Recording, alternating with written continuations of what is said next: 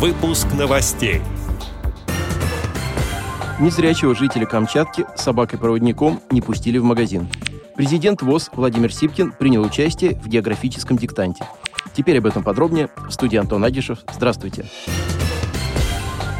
30 октября в очном формате состоялась восьмая по счету ежегодная международная просветительская акция «Географический диктант», Девиз диктанта «Мой край, моя страна, мои открытия». Вопросы заданий были ориентированы на главную тему 2022 года – Год культурного наследия народов России. В этой инициативе принял участие президент Всероссийского общества слепых Владимир Васильевич Сипкин, который писал диктант на площадке Российской государственной библиотеки в Доме Пашкова. Для проведения диктанта Русское географическое общество во взаимодействии с ВОЗ разработали отдельный вариант диктанта для слабовидящих, имеющих остаток зрения.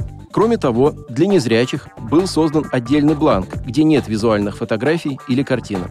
Такой вариант инвалид по зрению заполняет вместе с волонтером. По всей России региональные организации ВОЗ совместно со специальными библиотеками для слепых организовывали площадки для написания географического диктанта. Так, Московская городская организация ВОЗ провела эту просветительскую акцию в местной организации ВОЗ «Сокол». Здесь свои знания проверяли слепые и слабовидящие люди, а также представители аппарата управления ВОЗ. После завершения диктанта все участники получили именные свидетельства. Напомним, что написать диктант онлайн можно до 10 ноября. Для дистанционного формата регистрация не предусмотрена. Любой желающий может пройти викторину на сайте диктанта dic.rgo.ru.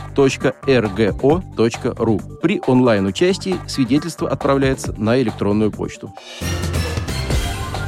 Начата проверка по обращению жителя Петропавловска-Камчатского с ограниченными возможностями здоровья по зрению о нарушении его прав, сообщили агентству «Камчатка Информ» в прокуратуре Камчатского края. О факте дискриминации мужчина сообщил в региональную прокуратуру.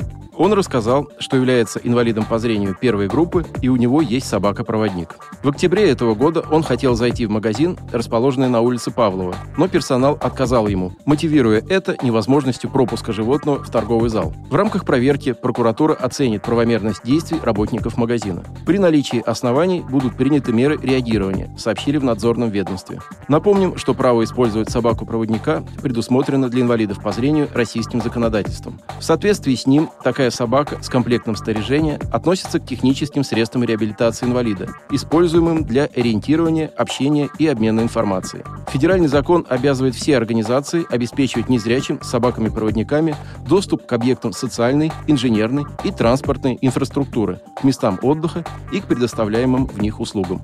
Отдел новостей «Радиовоз» приглашает к сотрудничеству региональной организации. Наш адрес – новости собака. О новостях вам рассказал Антон Агишев. До встречи на «Радиовоз».